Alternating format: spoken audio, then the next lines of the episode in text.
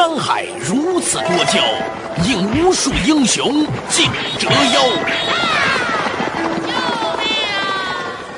数风流人物，还看我是梁冬。大家好，我是吴伯凡。照妖镜照不出的财经真相，翻斗云到不了的财富天地，一切尽在两个男人孕育五年，梁东吴不凡帮你坐着打通经济生活任督二脉，东吴相对论。好戏马上开场。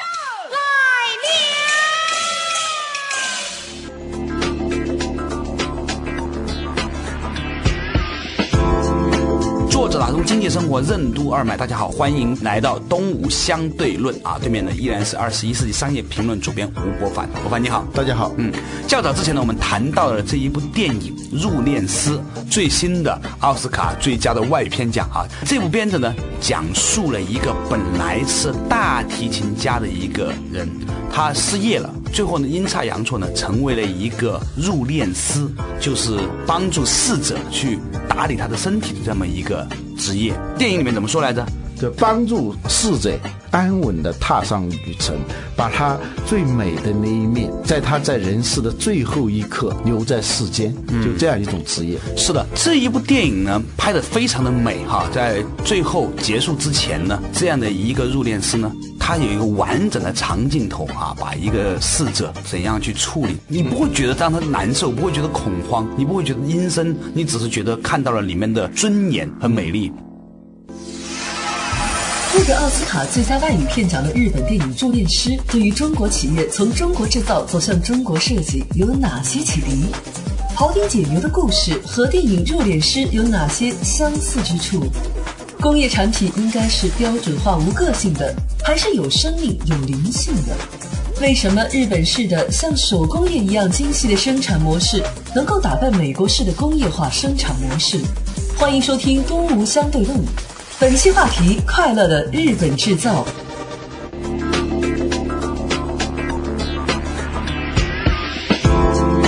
我们从这部电影里面谈到了一个关于中国企业啊，应该在里面学习到什么的一种讨论。嗯，中国为什么很多的公司做很多产品做出来的东西呢不够细不够美？很重要的可能是一个心结的问题，是不是？我们能不能够在做任何的一件事情里面，都能够用那种聚精会神、行云流水、如鱼似般的、全情的投入，达到一种泛美学的境界？对，在此之前呢，我们以为呢，这个东西呢是日本文化里面的特有的东西，但其实认真想想，并不是，在中国的古典文化里面是有的。嗯，这个在庄子里头是最多的。对，比如说我们大家都知道的庖丁解牛这个职业，被很多人也是不看好的一个职业。庖丁嘛啊，就是给牛剥皮的这样一个职业。但是呢，我们从庄子的描述当中，你能看到一种艺术的境界，合于桑林之舞啊，收刀而立，踌躇满志，最后那样一种状态，以无后入有间，游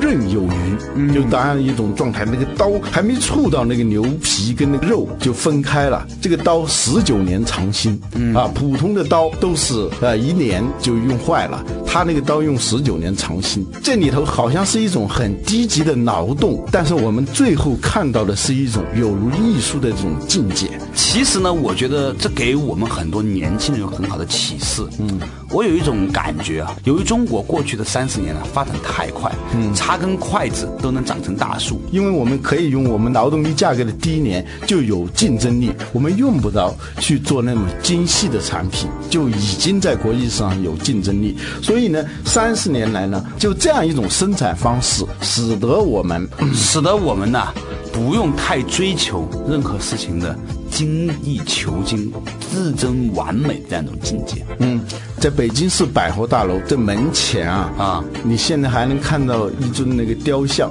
这个人是谁呢？叫张炳贵。我还以为是石传祥，张炳贵啊。啊，张炳贵，他是一个在百货大楼里头卖糖果的一个售货员。对他有一个绝活，就是他在卖糖果的时候，他不用称的，他外号叫一手抓。比如说你买一斤二两的糖，他一抓就是一斤二两。你不信，你在磅秤上称，一点都不差，就这样的一种状态。这种呢叫什么呢？叫手感。嗯啊，其实呢，手工业者啊，不管你做什么，都有类似的这种比较讲述的。我呢，家里面呢是一个玉器工人世家。嗯。我的爷爷是一个玉器工人，我爸爸年轻的时候是一个玉器工人，我叔叔也是一个玉器工人。在我很小的时候，我曾经看着他们如何把一个很粗糙的一块石头，啊，抛开之后里面是玉石，然后一层一层打磨，最后打出一个观音，一个弥勒佛。出来，甚至呢，可以把手上的一块石头呢镂空几层。嗯，你知道那种镂空的那个球吗？嗯，啊，一层一层里面还可以转的那种。嗯，就是我很小的时候呢，只是觉得很好玩。现在想起来，其实手工业那真是一个很伟大的事情，它里面有包含了一种人的精神、身体、灵魂和器物之间的那种关系。你不管做什么事情哈。你一直往下做，一直往下做的时候呢，你就能通神的。嗯，现在我想讲的一个话题是什么？博凡哈，就是说。其实，不管你做哪一件事情啊，只要你能做到这样一种境界的时候呢，它自然会产生一种让人家很尊敬你，自己很自尊的这样的一种感受。这是不足为外人道也的感受哈。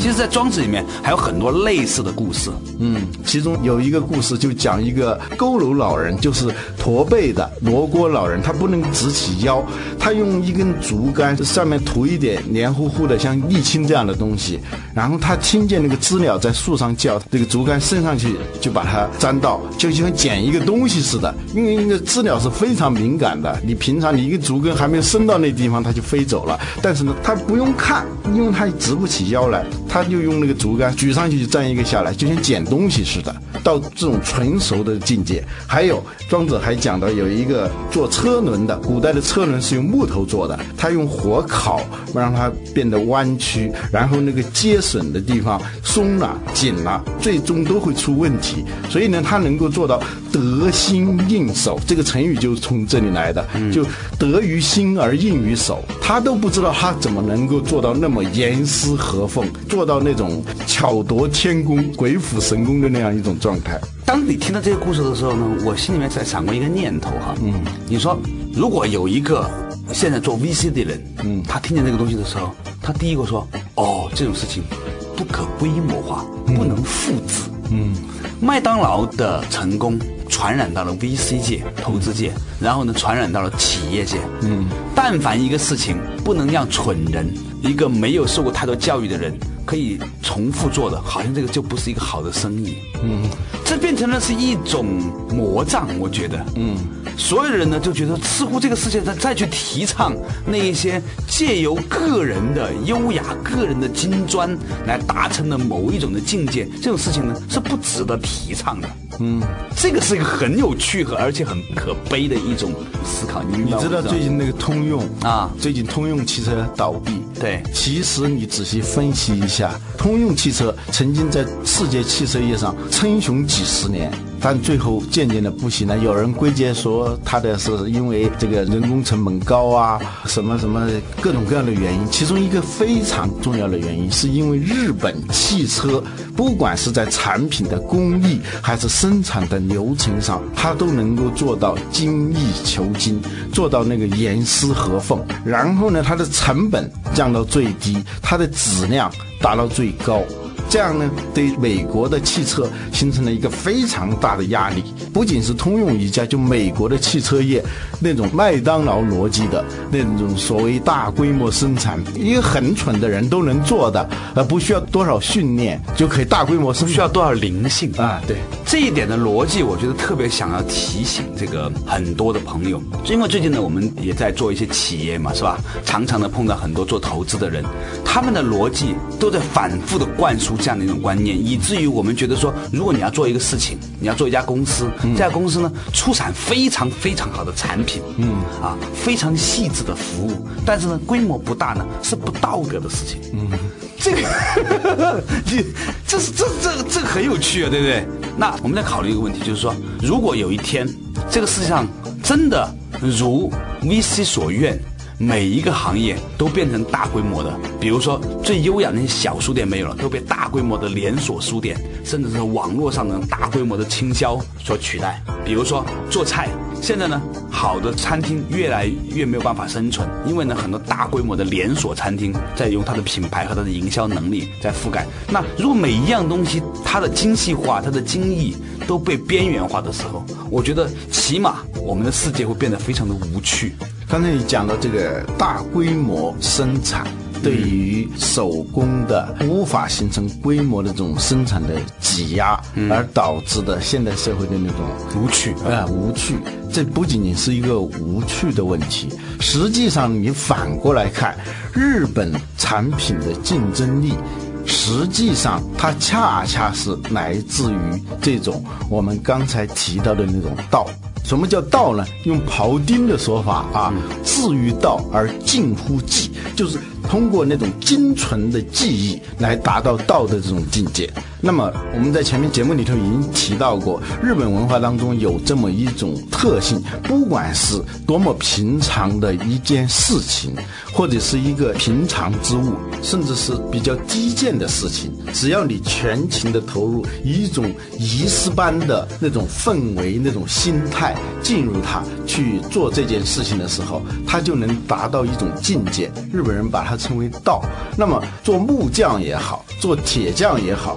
喝茶也好，做屠夫也好，啊，就是，击剑也好，只要你达到一种精纯的境界的时候，那么首先你很快乐，第二你做出来的活也是一种精彩绝伦的这样一种状态。我们平常的理解以为工业品就是一个标准化的冷冰冰的这种产品。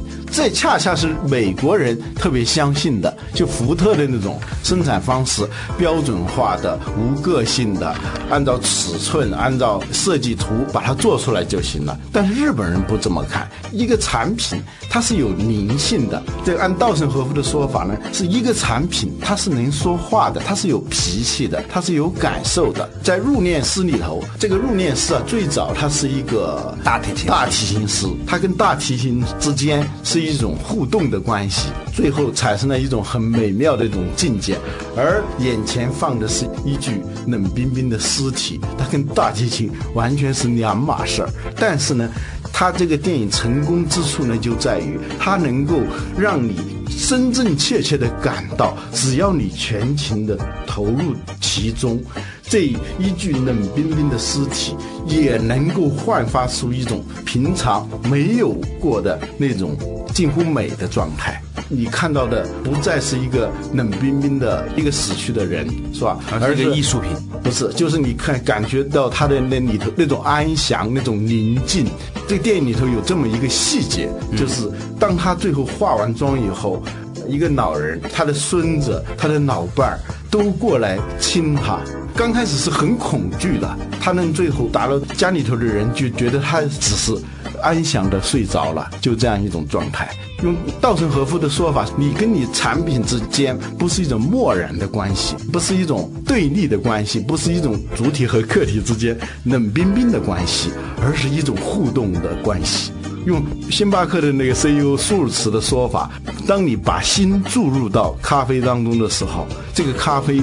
就是不一样的咖啡，肯定是这样嘛？你想想看，你去吃饭，在餐厅里吃的饭和在家里面妈妈做的饭，它中间的差别在哪里？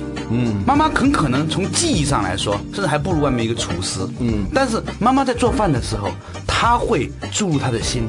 嗯，他会相信说，我这个东西是做给我最爱的儿子吃的。嗯，这样的一种体会里面所吃到的东西是不一样的。就有如说那本书，水知道答案，对吧？嗯，生命的答案水知道，水是可以听见所有的声音的，无论是爱还是冷漠还是无畏，都是一样的。所以呢，稍事休息一下之后，马上继续回来和大家继续东吴相对论。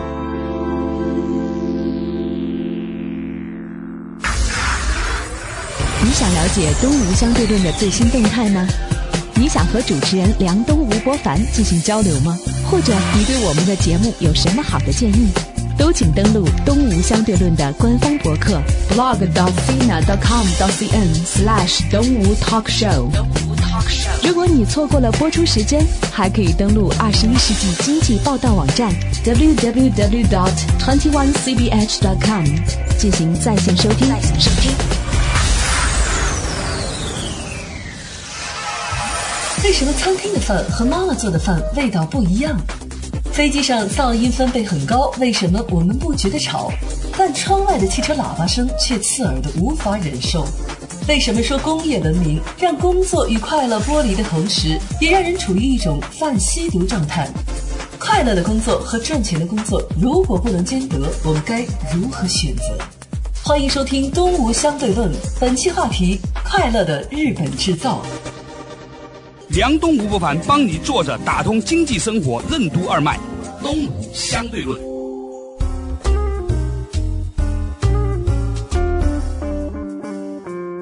作者打通经济生活任督二脉。刚才呢，我们从《入殓师》这部电影谈到的，就是说中国企业是不是，或者我们中国所有的做事情的人，我们每一个劳动者，是不是能够怀着一颗精进的心，把你手上的不管什么工作，完美的去做起来？这个事情不是为了别人。嗯，是你这样做了之后，你会比较快乐。嗯，同时周边的人会因为你在这个事情上做到极致而对你产生尊敬。就是你在工作的时候，你在做这件事情的时候，你的那种喜悦的心态，你的这种投入，是不知不觉就会注入到这个产品当中去的。对，别人是能够感到的。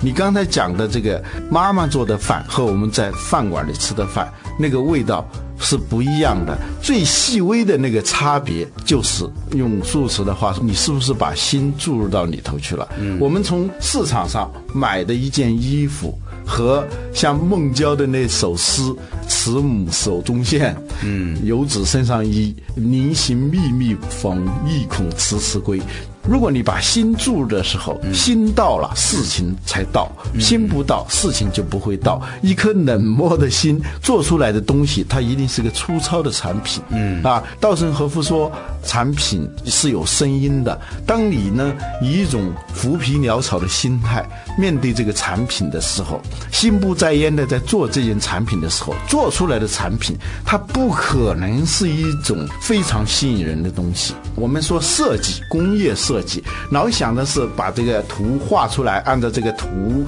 把这个产品做出来。事实上，按照我们提到的日本人写的那本书《设计中的设计》，他强调的是什么？一个设计在设计师动笔之前，他早就设计了，甚至在他童年时候就开始在设计这个产品，是这种心态，这种。秉性这些东西慢慢的注入，比如说我们看到非常优美的书法的时候，它不是书法家设计出来的，它是他的那种内心状态，他所有的素养，他平时付出的心血，在那一瞬间他就展现出来了，而不是说突然在这个时候设计出来的。我觉得特别需要澄清和强调的一点哈，嗯，就是这一些对于万物的灵性的尊重，嗯，哈，这样一种精神。其实并不是日本文化独有的，嗯，是中国传统文化里面本身就有的。日本文化呢，实际上是把我们的文化当中的。一些很优秀的东西吸收进来，吸收进去，发扬光大了。对，而我们反而是把它丢弃了。在庄子里头写到了那么多的大师，在他眼里头那么多的大宗师，大宗师，并不是什么吟诗作画的，给牛剥皮的，做做车轮的，呃，做车轮，粘知了的，粘知了的，都是这样一些人。庄子之所以讲这样的故事，是说任何一件事情里头都能通过那种精纯。的记忆能够上升到一种道德境界，这样做出来的东西精彩绝伦、美轮美奂，既是一件用品。同时，它甚至是一个艺术品。最重要的是，整个过程它是一种愉快的、被喜乐的心情所引导的，把你的整个心血注入到你正在做的这件工作上头，出来的东西它就不一样了。说到这个地方，我让我想起了我在大学的时候啊，一直在研究的一个课题。嗯，我在九四年、九五年的时候呢，由于失恋呢。就变得就是说没事儿呢，就在图书馆里待着。当然，图书馆里面连一个长相正常的女生都没有，所以呢，就只能够呢再去看一些书。有一次呢，很偶然的机会呢，翻到了一本书，这本书呢叫《白领破折号：美国的中产阶级》。嗯，在这本书里面，他讲到一个很有趣的东西。嗯，他说啊，在以前。人们的工作和他的快乐是在一起的。比如说，当你是一个手工艺人，尽管你也生产一个玉器，你编一个箩筐，你最后也卖钱了，你的生产过程，但是在你生产的过程当中，你是快乐的，因为你在参与创作，你在感受自己和世界、自己和物件之间的这样一种优雅的互动。嗯，啊，所以你是快乐的。但是，工业文明令到越来越多的人把他的生活的快乐。剥离成两个阶段，嗯，你在吃苦受累的工作，然后用换来的钱去买快乐，比如说。你可能很辛苦的赚了钱，然后在一年里面拿十二天去过非常好的酒店的生活，你拿十万块钱去度假，嗯，似乎呢这样的就好。但其实他说这其实是件很可悲的事情，因为你在这一年里面只有十天是快乐的，而一个手工艺人，他的一年的三百六十五天里面，他每一天每一秒都是快乐的。嗯，从生命的快乐的投资回报角度上来说，其实做一个手工艺人比你要划算的多。嗯，因为他收获的快乐比你多很多。实际上，这个工作就变成一个在巨大的压力下不得不做的工作。这里头你体会不到像庖丁解牛，像我们讲的这个入殓师那样的，他从他的工作本身体会到一种尊严、一种自我实现的那种感受，对啊，而是把它分离了，就把工作作为一种手段，然后呢，挣来很多很多的钱，然后去。你把消费掉，消费这种状态呢？当下的力量这本书的作者呀，把它称为是一种泛吸毒的状态，就是我们很痛苦。嗯啊，然后我们拼命要挣很多钱了以后呢，就像犯了毒瘾的人啊，最后我要吸一下毒，满足一下。但是过一段时间，你又要陷入到一种痛苦、无聊、烦闷这样一种状态。反过来，如果你处于一种烦闷的状态，一种对你的工作、对你现在做的事情是一种抵触的状态，那么你做出来的东西，它不可能是特别好的东西。所以呢，有些时候呢，有很多年轻人问我说：“啊，有两份工作，一份呢工资高一些，有一份呢让他做的愉快一些，你应该选哪一个？”我还是坚持跟他们讲，我说你还是应该去做表面上短时间内收入不太高的一份工作，嗯，因为你的收获不仅仅是钱，嗯，你每一天每一秒的快乐才是真正的生命当中最重要的收获，嗯，啊。而且还有一个就是，当你做这个东西，你真正做好了以后，其实无论你做什么事情，只要你把这个事情做到那个合乎于道德境界的时候，你会发现钱好像就来了。嗯，这是一种什么样的状态呢？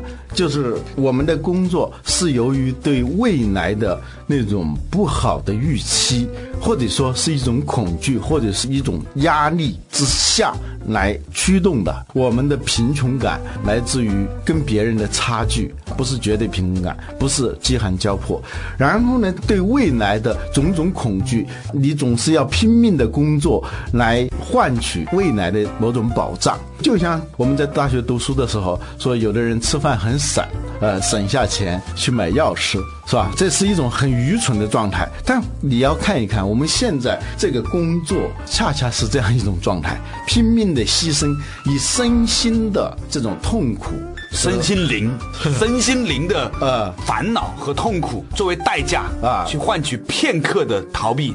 但问题就在于，如果你现在的状态不好。那么你未来的状态也不会好，就是你现在的所有东西就像种子一样，你现在是一种不好的状态，是一种灰色的状态，一种郁闷的状态，将来你发现到了也不会好。你现在的状态是一种。逼迫的，在压力驱动下的一种很不情愿的这样一种状态下，你不可能会有一种丰厚的收获。你每一刻都是不及格的，那么加起来到最后还是不及格。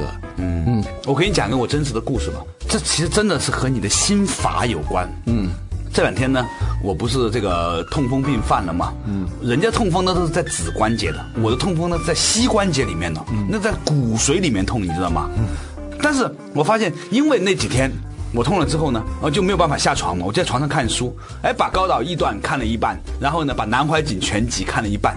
我想说明的就是，这一些所有的事情都是一个心法的问题。当你有这样的一种直面，当你能够沉潜下来，你总会在里面找到某种的 这本来是涉及到我们后面的节目将会讲到的关于这些心法的问题。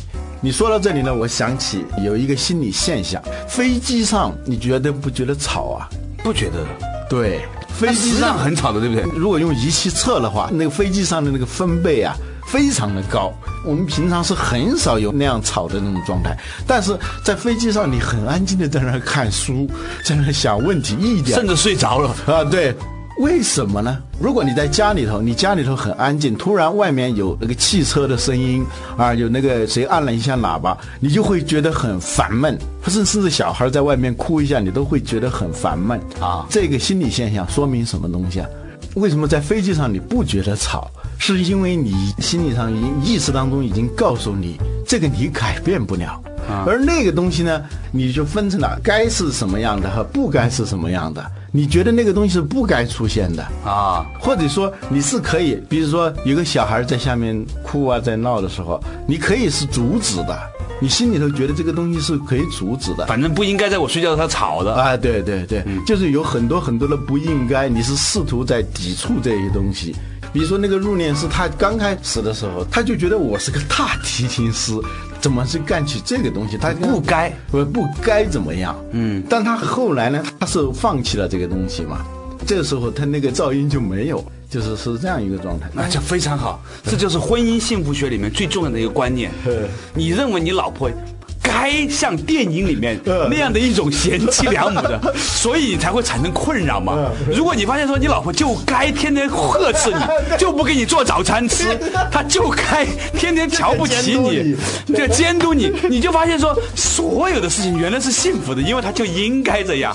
所以，至少你可以就忽略她，她是这样一种心态。对，这个东西呢，用佛教的东西很好解释，就是你坐飞机的时候啊，已经放下我执了。对你放下了种种的应该怎么样，不应该怎么样。对因为那就是一个本然的状态，你接受了那个本然，所以你就听不见飞机声了。你在平常的状态下，你之所以觉得吵闹，是因为你总把好多东西作为是不应该有的、偶然的，你可以自己还甚至有能力去消除它的、改变它的、塑造它的。在这种状态下，痛苦就来了。所有的这种痛苦，实际上来自于对当下和本然的那些你认为是偶然的东西的一种抵抗和改变他的那种欲望，也就是我执这样一种状态。是的，所以呢，在今天节目结束之前呢，让我们再次复习啊，功夫熊猫》里面的乌龟说的那句话：“这个世界没有偶然。”好了，感谢大家收听今天的《东吴相对论》，